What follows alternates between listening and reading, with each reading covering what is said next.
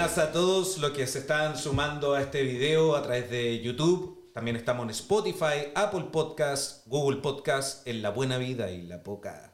Hoy me encuentro ya con un amigo a la casa, un partner, Ignacio Ladens. Ladens, está bien. ¿Lo dije Bien pronunciado, ¿Sí? muy bien pronunciado. Francés. Sí. Francés. Sí. Oui. Estamos con él. Saludos a la cámara, por favor, Nacho. ¿Cómo están? Y ¿Cómo a están? todo el equipo de todos, a todos, producción, a todos. un gran aplauso. Gracias, chiquillos. Primer capítulo, por fin comenzamos este podcast, video podcast, audio, estamos en todas las plataformas, estamos en Instagram y TikTok también para que nos sigan La Buena Vida y La Poca. Nacho. Es inevitable como tratar de terminar la frase, ¿eh? la poca vergüenza. Ah, el eh, jueguito, Pero el ahí, jueguito sí, ahí lo vi, de- lo vi en tu cara de seducción Sí, ahí. es un poco ahí como medio coquete. Medio coquete. Me presento, soy Coque Cabezas, periodista, y estamos dando el inicio al primer capítulo de la primera temporada de La Buena Vida y La Poca. Nos estamos acá tomando una piscolita, Piscolita Mistral. by Mistral, muy buena. Sí. Salud. Nobel. Barreto está. Salud, compadre. Ya mierda, llevamos- mierda, mierda, mierda, como dicen. Sí. Y ya llevamos un poquito porque, bueno, la preproducción hay que ir haciendo. ¿Cómo se- Uy, suena bien. Suena rico. Me gusta cómo Da sed. Nacho, ¿cómo estás? Muy bien, empezar. muchas gracias, muchas gracias, feliz de estar acá y gracias por considerarme para este primer capítulo. Espero ser el, el amuleto de buena suerte de aquí en adelante y, y de verdad le deseo lo mejor. Veo que tenéis tremendo equipo acá, Sí. te armaste un set maravilloso. Poco a poco vamos acá. Hay que ir rellenando a poquitito. Me hubierais dicho, yo creo que cada invitado te tiene que traer un regalito Correcto. ahí, lo que Sí, sea, sí. algún, algún souvenir. Lo vamos a anotar ahí para que los próximos traigan algo. Que se rajen con algo. Sí, pues, lo mínimo. Nacho, te cuento. Vamos a empezar primero Dale. con un par de noticias que han ocurrido esta semana, este mes, para ir soltándonos, ir relajados. Ya estamos relajados, pero Sí. con un poquito más. Voy a empezar con la noticia que sacó Forbes esta semana, en que el restaurante Boragó del chef Rodolfo Guzmán se encuentra dentro de los 10 mejores de Latinoamérica. Exactamente. Este restaurante queda en Vitacura, en José María Escriba Balaguer. Eh, cuesta harto eh, tomar una horita para entrar por Agua, Sí, ¿no? sí, como sí. que- Siempre ha sido así, desde que estaba acá en Nueva Costanera, eh, de a poquitito se fue ganando el nombre dentro de- del circuito primero chileno, yo diría que incluso primero ex- extranjero y luego en Chile. Perfecto. Ha sido un tipo mucho más reconocido afuera que, que acá mismo, de hecho. Eh, y por lo mismo ha puesto el nombre de Chile o lo ha posicionado bien afuera, eh, poniéndolo en la vitrina de la gastronomía o en el ojo de la gastronomía mundial. Eh, Rodolfo es un tipo que ha nadado contra la corriente cual salmón durante harto tiempo, así que sabe muy bien lo que está haciendo. Y lo que uno ve ahora son solamente reconocimientos del trabajo que él ha tocado y lo que ha hecho durante todos estos años. Bueno, contarle a la gente que salió dentro de los 10 mejores de Latinoamérica, pero aparte el número 43 a De- nivel del mundial, mundo, exactamente. Que lo encuentro impresionante. Sí, no hay muchos, fíjate. Está, bueno, Mm. está él, está la calma que entró ahora, Bayfres, que el, eh, el, eh, César- eh, Mauricio fue el que acaba de comprar la calma. Eh, Mauricio Fredes, que salió de la vinoteca, se fue para allá también. Está luego Lam, que es de Raúl Yáñez con Sergio Barroso, tremendo chef, tremendo empresario, muy buen amigo además. Ellos tienen 040 y Room 09, que también han estado dentro de las listas. Está Demencia, que también entró de Benjanás, gran tipo también. Con, él, bueno, tiene patio además. Está la China Bazán con, la, con Rosario Neto, con, con Ambrosía. Y no sé cuál se me queda. ¿Se me queda alguno? No, creo que ahí, ahí están. Mira. Esos son, son cuatro o cinco chilenos, imagínate. No, es, es poco, es poco. Muy poco, ¿Cómo, muy poco. ¿Cómo eh, eh, la comida chilena en el mundo gastronómico a nivel mundial? ¿Estamos bien? ¿Nos falta? ¿Estamos empezando? Yo creo que estamos bien. Hay que explotar más el recurso natural, es decir, somos un país de costa, ¿no es cierto? Sí. Lo que más tenemos es costa, lo que más tenemos es mar. El fruto del mar básicamente debería ser algo mucho más alcanzable y tener este proceso de, de- de- de la costa o del mar, del, del tipo que la pesca, al restaurante debería ser un proceso un poquito más simple. Yo creo que en, en ese, en, en ese trabajo donde normalmente no, no ocurren buenas cosas o se encarece mucho. Eso es algo que otros países lo han sabido manejar mucho mejor que nosotros. Que vaya directamente del proveedor, del tipo que la pesca, al restaurante para saltarse intermediario y no encarecer su valor. Hoy día nos encontramos con un kilo de trucha carísimo, con el loco cuando no está en veda, al igual que el erizo que sale ahora en enero de vuelta de veda, que, que también carísimos, ¿cachai? Entonces es difícil no traspasar ese valor al plato. Y por ahí es donde los restaurantes chilenos empiezan a jugar con, algunas, con otras cosas. Y bueno, en esa, en esa etapa es donde ocurren cosas interesantes, como que una coliflor sea el, el protagonista principal de un plato, que es, un producto barato, ¿cachai? Claro. Eh, pero ¿cómo lográis que sea? Entonces, no sé, por ejemplo, Sergio Barroso tiene un, una coliflor a la robata, que es un método de cocción al horno con una salsa, y, y, y tú decís, pero ¿cómo van a cobrar, no sé, 10, 12 o 15 lucas por una coliflor? Y cuando la terminé, cuando la comí, le, pegáis el primer. Entendiste perfectamente. Claro, no, está, o sea, de hecho, es, poco lo que estoy pagando.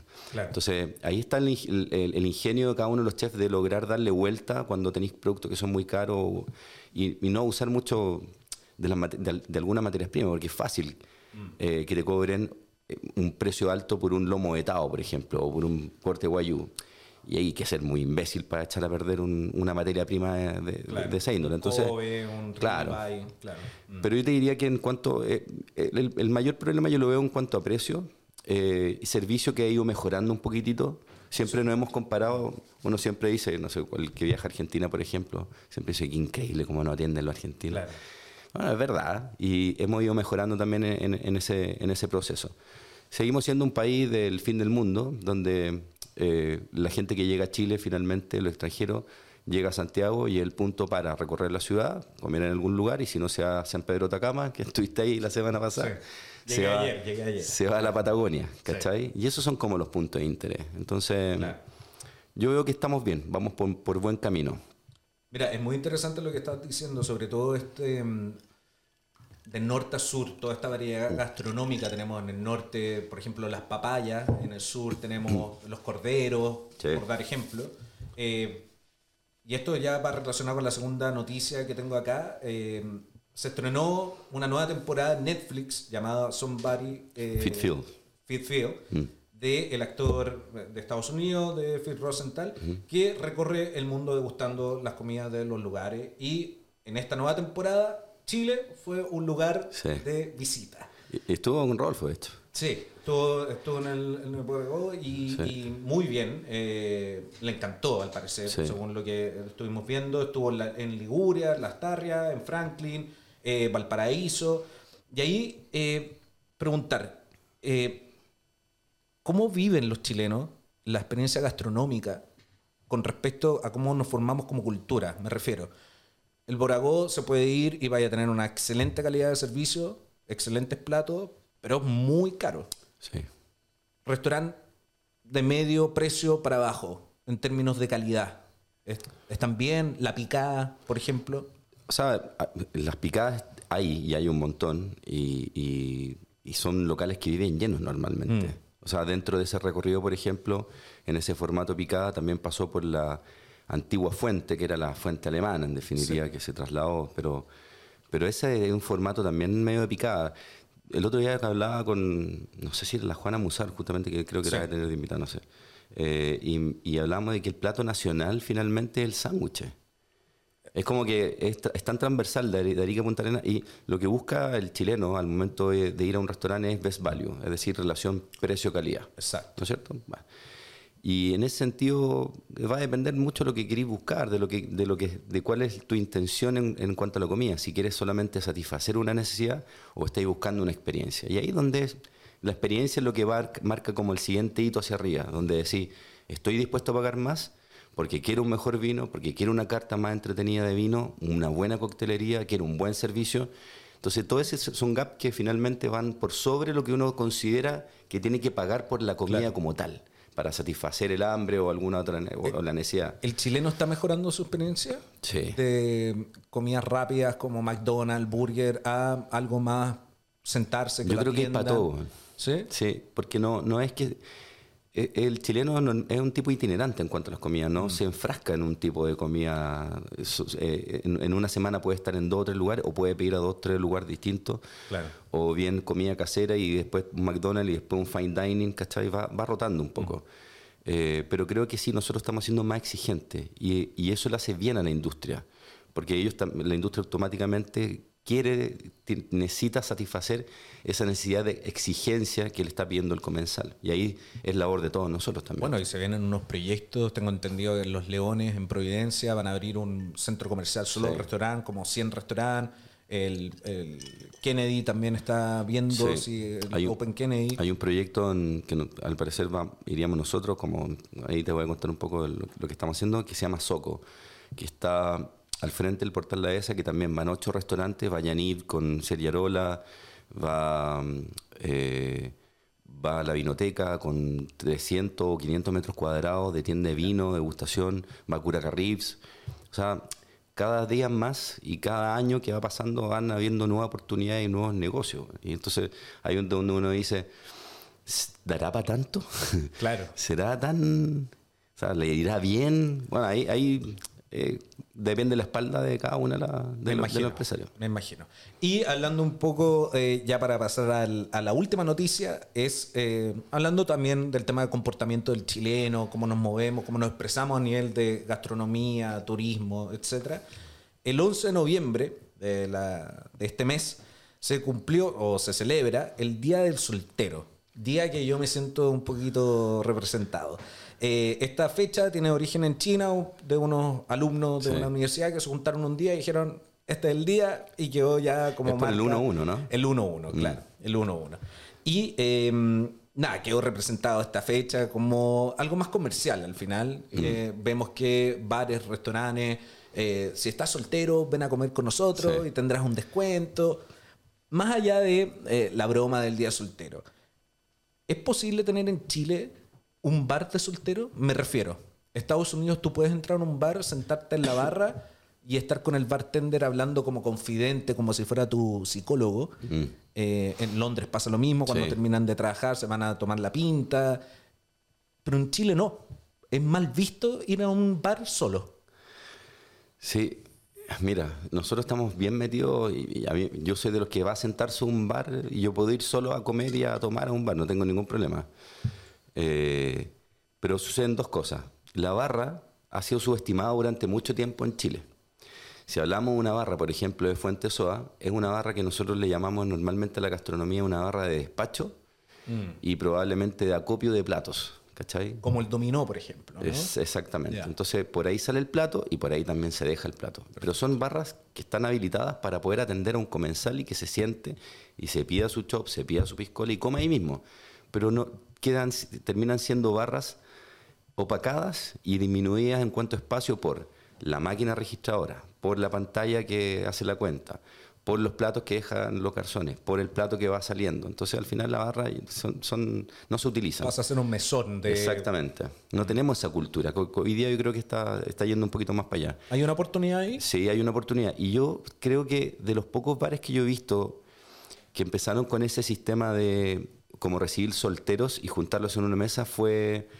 eh, a ver, es- sí, creo que es el Taringa. Sí, el Taringa, fue de los primeros que yo vi con mesones altos donde se podían barra. tipo barra que pueden llegar dos amigos o un amigo y se sentaba esperando al otro y se sentaban en la misma mesa dos o tres chicas más y bueno eh, terminaban haciendo algo conversando Claro. Eh, eh, Porque hay no lo he visto en otro lugar Hay ejemplos, por ejemplo, el tiramisú. Cuando uno tiene que esperar un poco, te mandan al, al A- a bar, la barra, y uno sí. se sienta en la Sí. barra y se toma su trago y está ahí, Sí. pero siempre acompañado. Eh, pasa también, eh, por ejemplo, la otra vez estuve en el, en el Teclado, clásico bar que hay ya por todo Chile, parece. eh, más de 10 he yo visto últimamente. Y el Teclado tiene barra.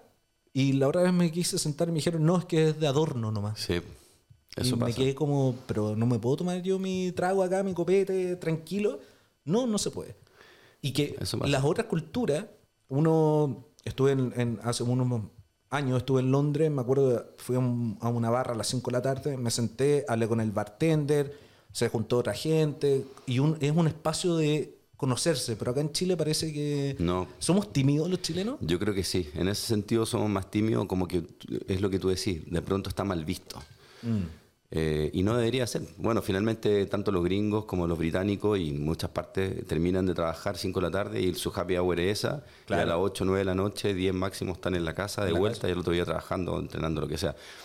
Eh, sí, me da la sensación de que estamos, tenemos muchos prejuicios del, del qué dirán en relación a cómo, a cómo a lo que hacemos, eh, o Cómo sea, cómo nos ver, comportamos, claro, exactamente. sí. Entonces por eso no se atreven, pero Yo, me da la sensación de que debería ir cambiando eso. O sea, estamos ya cada vez en un país más globalizado y, y son culturas que uno tiene que ir entendiendo que va, va todo para allá, que podemos tomar un trago en la barra, que podemos ocupar la barra, que el restaurante quiera habilitar la barra también para que la gente se pueda sentar y comer y que el bartender sea como pasa en las películas, que es el psicólogo, el, coach, el, confidente, el amigo, claro. Exacto. Bueno, si alguien nos está viendo, escuchando, ahí tiene una, una oportunidad de negocio las barras. genial. Vamos por la barra. Vamos por la barra. Por las birras y las barras. Las birras y las barras, exacto. Nacho, ya. Vamos a empezar. Eh, primero, para la gente que nos está viendo, escuchando, preséntate, cuenta un poquito de ti. Lo que tienes una historia increíble en el mundo de la gastronomía. No tanto, no tanto. No, un experto. No tanto. Marketing, publicidad, administrador de empresa, hotelería.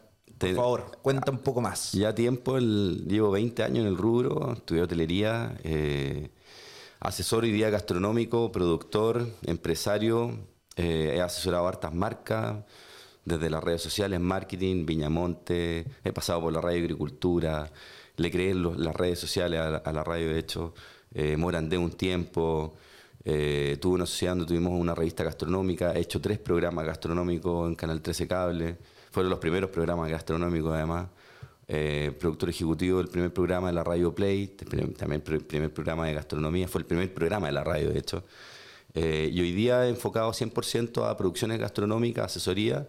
Eh, trabajo para un banco, le armo la ruta gastronómica para sus mejores clientes y además tengo un, tenemos un bar con unos socios ahí en Vitacura, se llama Joseki, es un Nikkei, es un Nikkei Snack Bar, Tratamos de que la barra Muy bueno, muy bueno, vayan, por favor. Joseki, Joseki, Joseki. Sí. Al final de, este podcast vamos, a tirar algo ahí, un, un, regalito para la gente que sí, nos ve. de todas maneras. Eh, y viendo un par de proyectos más siempre y tratando de entender y ayudar en lo que se pueda en esta industria que me Periodista, comercial, empresario, marquetero, productor, Hay que hacerlo todo. Oye, Nacho, em, bueno, este podcast lo creamos una cosa para conocer al invitado, conocer dónde trabaja la industria, pero también para aquellas personas que nos están viendo, responderle la pregunta si 2022, de lo que queda, más tirado para el próximo año, es factible pensando en la economía que estamos viviendo, la mm. inflación que hay, todos los problemas internacionales, todo lo que afecta al bolsillo al final. ¿Es factible tener un negocio de restaurante o bar? Si te gusta, sí. O sea, es como que te dijera, si te dedicas a la ropa y, y meterle, dale. la joya, la ropa, eh, cualquier emprendimiento finalmente es válido. Lo que yo, el consejo que puedo dar es que no piensen que esto es de un día para otro, como en la mayoría de los negocios, obviamente. Acá hay, un, acá hay un recurso humano que es muy importante. Podéis tener una súper buena idea, pero si no tenéis el recurso humano, finalmente esa idea se puede ir al tacho a la basura. Entonces, desarrollar muy bien esa, esa idea, con, eh, dejarse guiar por profesionales, contratar a buen personal, mm. pagar bien, y eso todo tiene que ver con, eh, con, una, con, una, planificación previa, donde si te vayas a meter, por favor, hazlo con espalda. Del modelo de negocio. Del modelo de negocio. Y ten la espalda, para poder soportar, porque van a ser varios meses, seis meses, ocho meses, incluso un año, que a lo mejor no vaya a tener ningún tipo de retorno. Claro. incluso de pérdida. De pérdida. Mm. Y ahí te va a ir, no solamente te va a ir eh, eh, quebrado, sino que te va a ir desencantado de la industria. Deprimido, deprimido. Entonces, yo lo que, si tenías una plata guardada, ahorrada o, eh, querías invertir por X motivo y te gusta, la, déjate asesorar bien, contrata bien y que sea una idea innovadora. Yo creo que el, ente diferenciador finalmente es lo que es lo que te dicta un poco ese, ese camino a recorrer. Nosotros, por ejemplo, lo que estamos haciendo con Nikkei, por, por poner el ejemplo más, más interno, no quisimos poner ni queso crema dentro de la carta, no tenemos muchos rolls, como que nos quisimos enfocar en una, en una carta, en una comida un poquito más, más, más con una técnica más depurada. Y, con, y siempre de la mano de la coctelería que hay Nico Parra se encarga de, la parte de, la barra. Y, y, son, son proyectos que andan de la mano, entonces... Y, mm. y, los desarrollamos a tal nivel que decimos, queremos ser los mejores, ¿cachai? Y ese es nuestro índice diferenciador para otros será el masivo, para otros será eh, la hamburguesa solamente en delivery. La picada, el tocón. La picada, claro, el carrito, el, food truck. El food truck, que estuvo bien de moda antes del 18 de octubre y antes de la pandemia. Sí, y ahí tenía un, eso creo que es un buen ejemplo, un buen, un buen consejo. Si querís meterte en la industria gastronómica, de repente empieza con un food truck. Ah, y después ir escalando. Sí, la inversión es menor. Bueno, y Nacho, tú tenés que saber esto, pero no es necesario estar en Vitacura para ser exitoso No, en un restaurante. no. ¿Cuántas, ahora estamos en la comuna de Vitacura, cuántos restaurantes que tenemos acá al lado hemos visto ir y Sí, venir, ir sí. y venir? Hay hotspots, que son ciertas calles, ciertas avenidas Claro. por acá, pero Alonso Córdoba me imagino que es un lugar donde te puede ir muy Nueva bien. Costanera, Alonso Córdoba, son, Claro. son lugares que, bueno, la pandemia lo que hizo fue filtrar un poco eso. Varios, varios que no tenían la espalda y que no tenían cómo desarrollarse en otro canal de venta murieron y, y los que quedaron de alguna forma salieron fortalecidos. Pero hay oferta en todas las comunas, en Mm, todas las en comunas. todas. Sí, por eso digo, si quería empezar con algo, yo bueno, te recomiendo el, Food el- Truck. el barrio Franklin, para los que no sepan, eh, hace ya creo que menos de un mes eh, renovó su, Sí. su sector y abrieron harto Quedó súper lindo. Muy bonito. ¿no? Quedó súper lindo. Está la bermutería ya. Está. Hay, hay varias. hay- hay- hay- está haciéndose gin por allá. Hay cafeterías súper lindas. Está en Claro. chocolate. Está ahí María. Sí. Va y María, perdón, María. que son los encurtidos. Sí. Eh, que ahora están en está- todas partes. Está la Terundurraga con el gin Quintral. Sí. No, hay cosas súper interesantes allá. Falta un poquito más de, de explotación en términos de cómo se comunica que existen. La gente no, no cacha mucho que están en esos lugares. Sí, O también- no se abren mucho a ir allá. Eh, también nosotros, ¿para qué estamos con cosas? El Vitacura, Las Condes lo han echado normalmente como una burbuja y la gente Claro. trata de no salir de ahí por un tema de delincuencia también. Si al final eso Sí. ha afectado un montón y lo vemos ahí, ¿cachai? No sé, yo lo veo con amigos de restaurante, cuánto bajó la venta una semana a otra y cuáles son las razones. Mm. La noche bajó un montón la venta, un montón. Y eso tiene que ver con la, con la inseguridad que estamos viviendo, que, que es propia. Y ya está instalada, ¿cachai? No, no, no hay mucho, no, no hay, no hay como... no- yo no veo una, una pronta solución, eh, lamentablemente. Oye, y ahí, eh, cuando pasó la pandemia, eh, muchos restaurantes obviamente se fueron a quiebra, algunos ahora se están volviendo a surgir porque pasaron momentos difíciles. Tengo entendido que es como el promedio se perdió 60%, cada restaurante en la menos. venta. Mm.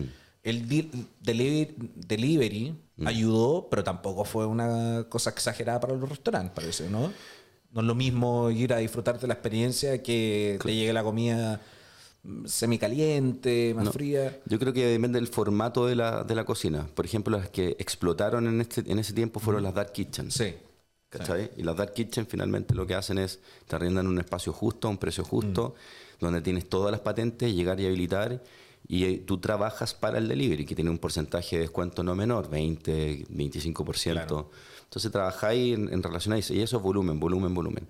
Yo he visto a, a cadenas de hamburguesas y de sushi que están acá arriba hoy día y, están, y no están ni ahí con tener un restaurante. O sea, Claro. A mí déjenme con el delivery, con mi Dark Kitchen, y ya tienen tres sucursales en distintas comunas y vamos, vamos con el Dark Kitchen nomás, ¿cachai? Y el delivery. Claro, no, y súper- en España creo que Dani García con la gran familia no tiene restaurante. sí, también, bueno. Puro de- Ese es un buen ejemplo. Claro. ¿Y eh, sentiste que el chileno cambió algo de su cultura gastronómica después de la pandemia? Lo que pasó al principio, después de la pandemia, fue que estaban desesperados por salir. Por salir, claro. Y ahí no- se notó como, como una explosión de todos los restaurantes claro. llenos y bien. De ahí fue, fue regularizándose un poco, se fue equilibrando. Eh, y sí veo que como, como hay una hay- va a haber una contractura económica en 2023, nosotros lo estamos viviendo ahora también en, en parte, y lo que sí estamos viendo es que el formato de pago, por ejemplo, el medio de pago es el que ha cambiado. Ya. Yo luego como trabajo para un banco, me, me contrato un banco y me toca ver este tipo de cosas. Eh, antes era mucho más el débito que el crédito. Hoy día estamos viendo que el crédito está igualando al débito en, la forma de pago en los restaurantes. Mira. Eso es como lo más llamativo dentro de, económicamente hablando, dentro de la industria gastronómica, el cómo se paga. Claro. Eso es, y que el chileno que está buscando mayor cantidad de restaurantes best value, lo que hablábamos recién, Claro. relación precio-calidad. Bueno, yo creo que el- lo que quedó marcado la pandemia es que se acabaron las cartas. Ah, bueno, eso Solo un- QR. y, pero entretenido eso porque es más dinámico. Entonces tú puedes hacer un Pero extraño cambio- la carta.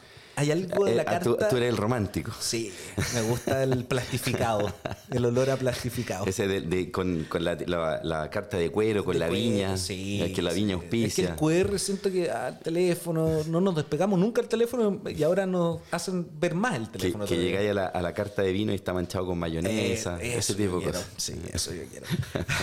Nacho, cuéntanos eh, los proyectos en que estás. Me estabas contando antes un poquito lo que Sí. se vienen. Se vienen cositas, parece. Sí, se vienen cosas. Se viene. Jo- Bueno, Joseki, ya estamos ahí en Nikkei, que vamos. ¿Cuánto descuento podemos dar acá? Lo que te salga del corazón, ¿Sí? Nacho. sí.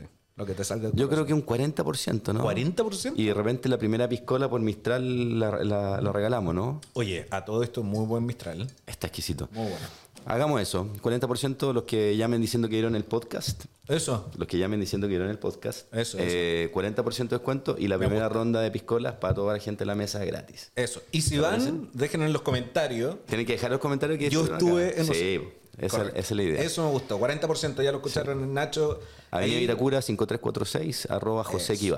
Arroba Joseki con H, bar. Joseki significa joyita en japonés. En la descripción de este video van a estar las redes sociales para que vayan, lo chequen. Muy bueno. Yo he estado un par de veces ahí y increíble la cocina. Uno siente que está comiendo comida japonesa Sí. y no gringa del sushi. Exactamente. Eh, Tratamos de hacer esa área entre lo que te dije recién. Si marcamos una- un ente diferenciador, por ahí nos hemos reconocido por otras cosas y no y, y no, no, no estamos aplicando tampoco el volumen. Mm. Nosotros tenemos un, un ticket promedio que queremos mantener y que, que entendemos que es el que nos va a hacer conocido. Y crear marca no es fácil, tampoco de un día para otro, pero, Correcto. pero, pero estamos trabajando bien. Muy bien. ¿Qué otra cosa se viene? Se viene un proyecto nuevo en la dehesa que ya están dando, se llama OSU 1212.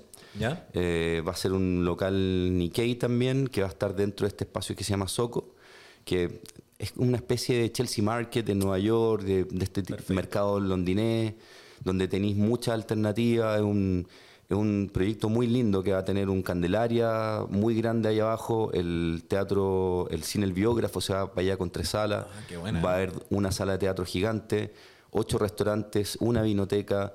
Eh, dos edificios de coworking, dos edificios eh, ¿Cuándo, sería esto? ¿Ya 2023? no, no, no, no. Ah, se inaugura ¿pronto? ahora en diciembre. Deberíamos estar abriendo OSU, eh, a diciembre 22, 2022.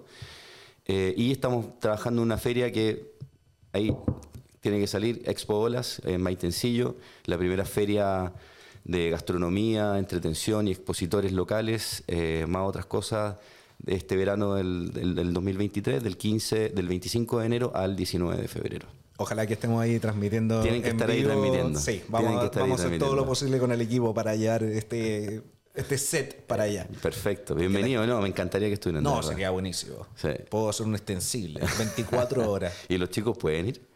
Habría que preguntarle. Ya, pues. Es que no son baratos, Nacho. Me imagino. No, estos cobran. Yo me, encargo, yo me encargo de la comida. Ya, perfecto. Ahí podemos llegar a, a un negocio. Listo. Cobran. Podríamos hacerlo. Ah, ¿comida? So- Yo me encargo, comida. me, encargo de esto y de, la, de, la- de los asados. Yo, manejo, yo manejo. Listo. Estamos. Comida y copete, ok, perfecto. Estamos. Nacho, para ir terminando, eh, primero agradecerte como Por primer favor, invitado. No va a ser la última. La segunda temporada. Segunda temporada, primer capítulo en Nacho. Ya, po, ya, po. Siempre lo vamos a hacer con la, con la nueva lo- y ahí temporada. vemos qué, sa- qué- qué resultó y qué no de todo lo que. Exacto, tenemos que ir arreglando ahí cositas. Eh, ¿Algún consejo para aquella persona que quiere emprender, quiere relacionarse con el mundo gastronómico? Mm. Eh, tú lo decías ahí antes, eh, seguir avanzando, hacerlo con planificación, eh, no echarse para atrás. Es muy fácil quebrar y poco ser exitoso. Sí. Pero es por, por los cojones que uno le pone. Cojones y plata. Al final Eso. eso, hasta cuándo, hasta dónde estás dispuesto a perder. No, creo que me baso un poco en lo que, lo que te comenté recién. Parte de abajo, por último, empieza con un dark kitchen, empieza con un, con un food truck y de ahí va creciendo y desarrolláis la marca a partir de eso. A no ser que tengáis la espalda suficiente para traerte una franquicia afuera o bien tenga, se tenga una idea en- bien planificada eh, y que pueda tener un buen desarrollo. Dejarse asesorar bien, eh, tener, eh, tener, ojalá buscar buenos proveedores y buen recurso humano. Perfecto. El servicio, fíjate esto, dicen que cuando un cliente va a un restaurante, eh, si lo atendieron bien, se lo dice a tres personas, si lo atendieron mal, se lo dice a siete personas. Y hay mucho cliente que está dispuesto a volver más que por la comida, por el servicio. Mm. Creo que un 80 o 70% que puede volver a un restaurante por el servicio, no tanto por la comida. La comida puede estar regular, pero si lo atendieron bien, el tipo va a volver siempre. Entonces, enfocarse en el servicio, no perder, no perder, eh, no, no, no, no, perder esa idea de que el servicio y la mano obra y, y, contratar bien y pagar bien tiene que ser parte de nuestro negocio de aquí en adelante y siempre, ojalá. Mm. Eh, y estar comprometido. Al final es eso. Claro. Nacho, vamos a finalizar el primer capítulo de La Buena Vida. casi nos tomamos la piscola. Casi. Bueno, después vienen más. Eh, de nuevo, agradecerte por estar acá. Eh, lo pasé increíble. Se escucha bien, se ve bien. Sí. Ojalá le dé un regalito. Ya, se lo voy a poner ahí. Eh, ¿Alguna otra cosa que para terminar? No, gracias por invitarme, gracias chiquillos, espero que sigan viendo el podcast. Salud por ustedes, salud por el equipo, mierda, mierda, mierda, como lo dije recién, y gracias de nuevo, Coquio. Y vamos con todo. Vamos con todo. Nos vemos entonces para el siguiente capítulo. Eh, estaremos pronto con Nacho de nuevo acá y si sale el, el eventito de ahí de Maitencillo, nos llevamos a todo el equipo para la, para la playita. Nos vemos, recuerden, YouTube, Spotify, Apple Podcast, Google Podcast, Instagram, TikTok, bueno, todas las redes sociales al final, estamos en todo ahí para que nos puedan seguir y seguir escuchando a estos grandes invitados que tendremos. Y agradecer obviamente a Mistral por esta rica piscolita. Nacho, cuídate.